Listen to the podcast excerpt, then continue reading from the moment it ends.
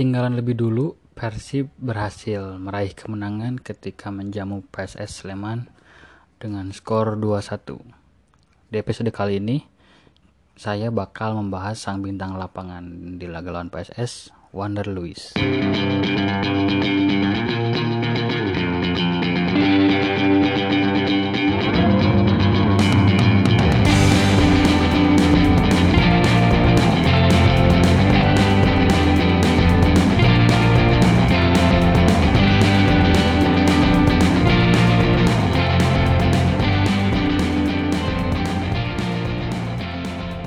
Alhamdulillah eh, pertandingan melawan PSS Sleman Persib berhasil mencetak 3 poin dan Persib eh, masih berada di puncak klasemen bahkan menjadi satu-satunya kesebelasan yang berhasil meraih tiga kemenangan di tiga laga awal. Nah, selain jadi pemuncak klasemen dengan 9 poin, Persib juga sekarang jadi eh, kesebelasan tersubur jadi sudah mencetak 7 gol. Ini paling tinggi yang uh, di atas Borneo sama Persibora yang di bawah Persib itu bikin 6 gol. Jadi dengan Persib yang cuma kebobolan 2 gol dari 3 laga Persib ini selisih golnya paling tinggi plus 5 menariknya uh, dari ketujuh gol Persib ini semuanya ada andil Wander Luis jadi Wander Luis ini sekarang berhasil mencetak 4 gol Terus uh, tiga gol Persib lain juga itu ada andil Wander Luis. Dua gol Castillion itu dua-duanya asis dari Wander Luis. Terus terakhir itu di lawan Arema waktu Saiful Indra Cahya bikin gol bunuh diri itu juga sentuhan terakhir pemain Persib sebelum uh, in, Saiful Indra Cahya uh, gagal clearance sempurna itu juga dari Wander Luis. Nah jadi ini ternyata Wander Luis yang ketika dia debutnya ini cukup meragukan bareng Vinicius ya waktu itu. E, ternyata malah berhasil jadi pemain yang paling berpengaruh di Persib saat ini. Tapi setelah diolik lebih dalam memang Wander Luis ini nggak aneh lah pada akhirnya kalau misalnya dia bisa sampai e, lebih tajam dibanding Castillion bahkan punya pengaruh besar dibanding Castillion e, di episode ke-13 yang e, saya bahas tentang Castillion saya juga udah memprediksi di situ kalau Wander Lewis ini bahkan punya potensi untuk mencetak lebih banyak gol dibanding Castillion. Di episode itu uh, saya bilang kalau Castillion ini punya banyak kekurangan sebenarnya walaupun dia punya CV yang lebih bagus dibanding Wander Lewis. Tapi uh, kekurangan-kekurangan Castillion ini uh, bisa dilengkapi oleh Wonder Lewis. Nah dan kelebihan-kelebihan Castillan juga bisa uh, mendukung atau bisa memudahkan atau bisa memaksimalkan kemampuan Wonder Lewis dan itu setidaknya sudah terbukti lah di tiga laga ini. Di lawan PSS, Wonder Lewis ini jadi pemain yang benar-benar paling membahayakan lah di di, di lini depan. Eh, waktu gol Castillion uh, oh sekarang manggilnya Geoff, Geoffrey Castillion tadi udah di Twitter saya nanya ke Coach Justin yang pernah tinggal di Belanda ternyata bacanya Geoffrey Castillion jadi di waktu gol Castillion ini uh, Wander Lewis jadi pemain yang mengoper sebelum Castillion mencetak gol atau bisa bilang asis nah jadi si Wander Lewis ini di posisi dia berhasil menerima umpan di tengah di depan kotak penalti dengan posisi yang cukup bebas. Lalu ketika ada lawan dia berhasil membelokkan bola ke posisi yang lebih enak untuk mengoper. Eh, sentuhan pertamanya pun dia nggak ke mana-mana jadi dia bisa meng, uh, apa ya mengarahkan arah serangan Persib mau ke mana. Jadi ketika sentuhan pertama benar momentum serangan pun jadi nggak hilang gitu. Terus diakhiri dengan operan terukur ke sebelah kiri atau sebelah kanan pertahanan PSS di mana di situ ada uh, Geoffrey Castillion Castillion dengan uh, ke kemampuannya keeping ballnya yang bagus dan finishing juga yang bagus akhirnya bisa mencetak gol. Nah, tapi di gol kedua ini sebenarnya yang yang buat buat saya pribadi ini bakal jadi uh, skema yang mungkin bakal banyak kita lihat di Persib musim ini.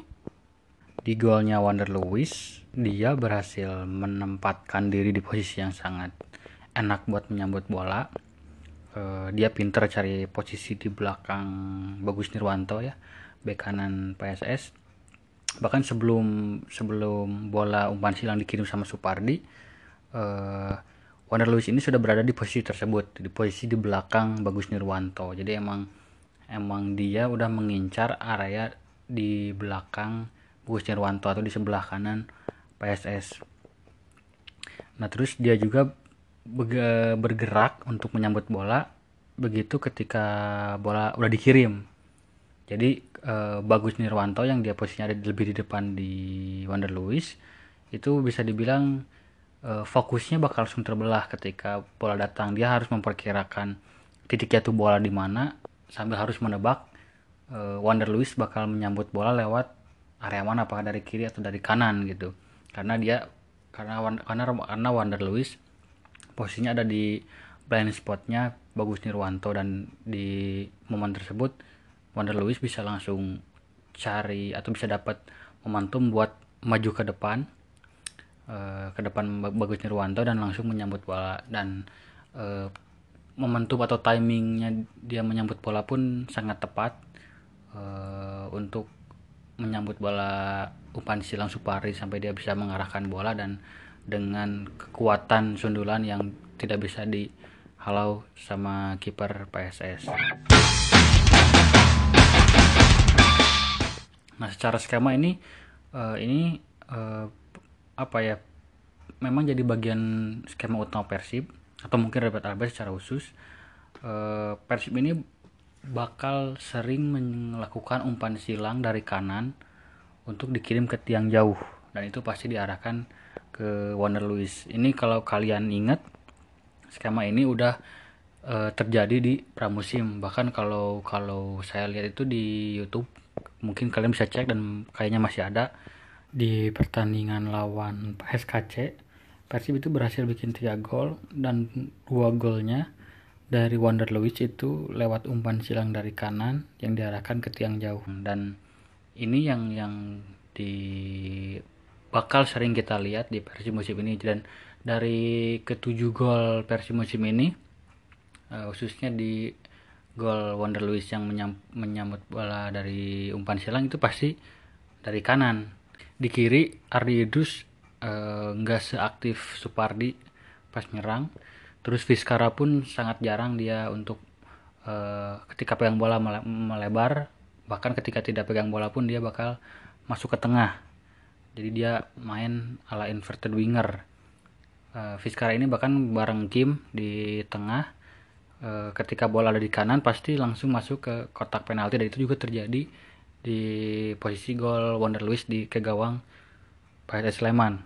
Jadi pergerakan Kim sama Vizcara ini sebenarnya untuk mengunci salah satu back tengah lawan. Jadi kan back tengah ketika e, bersiap untuk menyambut umpan silang apalagi ketika mereka terbiasa menghadapi uh, formasi 4-3-3 dengan satu penyerang tengah salah satu back tengah lawan itu pasti akan berusaha untuk menjaga uh, penyerang nah ada satu back tengah lagi yang dia harus antara menjaga, menyap, memotong bola ketika umpan silang datang atau menjaga pemain lain yang juga ada di kotak penalti. Nah, Vizcara sama Kim ini ada di posisi di, de, di sekitar Castillon atau di ada di dalam kotak penalti ini untuk menjaga uh, atau menghalau uh, back tengah lawan supaya enggak terlalu fokus untuk menjaga Wonder Lewis. Dan Wonder Lewis bisa ada di posisi sebelah kiri atau sebelah kanan lawan yang dia nantinya bakal berhadapan dengan